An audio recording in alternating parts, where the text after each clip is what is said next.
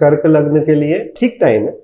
Not very good not very bad but workplace पे थोड़ा अभी चैलेंज है। इस समय पर अप्रैल मई तक जो टाइम है जब जनवरी से लगेगा और अप्रैल मई तक का जो टाइम है वहाँ पर वर्क प्लेस पर थोड़ा सा कॉन्स्परेसी हो सकती है। एंड uh, आपका बॉसेस भी जो है वो आपको बहुत ज़्यादा सहयोग नहीं करेंगे। Maybe the boss can be misleaded और the boss himself can do a conspiracy against you. Post April it is good time there is no problem. But पूरे साल भर का जो मैंडेट है वो ये है कि सैटन अष्टम में है शनि अष्टम में है अगर आपका चंद्र लग्न अगर आपका चंद्र राशि है तो आपको ढैया है सो so, अगर आपको ढैया है तो आपको वर्क प्लेस पर थोड़ा प्रेशर रह गई तो ये साल में जो शुरू का टाइम है वो टाइम में अगर आप कोई प्रमोशन एक्सपेक्ट कर रहे हैं तो वो नहीं होगा बट अगर आपके प्रमोशन अप्रैल मई के बाद अनाउंस होते हैं so I see a good chance but still जो भी पोस्ट आप एक्सपेक्ट कर रहे थे, वैसी पोस्ट तो नहीं मिलेगी। आपको थोड़ा इंक्रीमेंट मिलेगा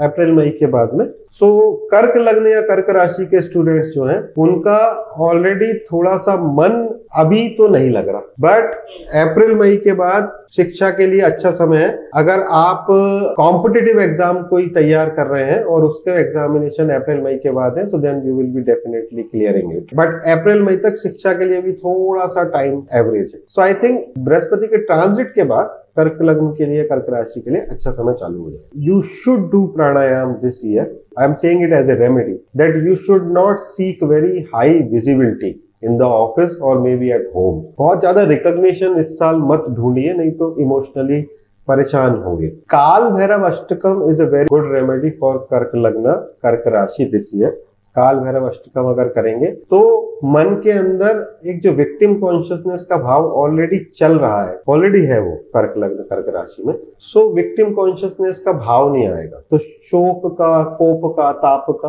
भाव नहीं आएगा, काल भैरव अष्टकम उसको दूर कर। शनि अष्टम में है, बीच में वक्री भी होंगे, राहु नाइन्थ में है तो बहुत ज़्यादा भाग्य साथ नहीं दे रहा है ना। और सैटन जब अष्टम से पंचम को देखते हैं तो पूर्व पुण्य की हानि करते हैं। नाइन्थ से ट्वेल्थ हो गए नाइन्थ में राहु हो गया तो थोड़ा डिफ़िकल्ट बृहस्पति एक बार पंचम को देखने लगेंगे तो समय साथ देने लगेगा। अभी बृहस्पति भी दशम में बहुत अच्छा नहीं मानता। पोजिशन लॉस करा, स्थान आने का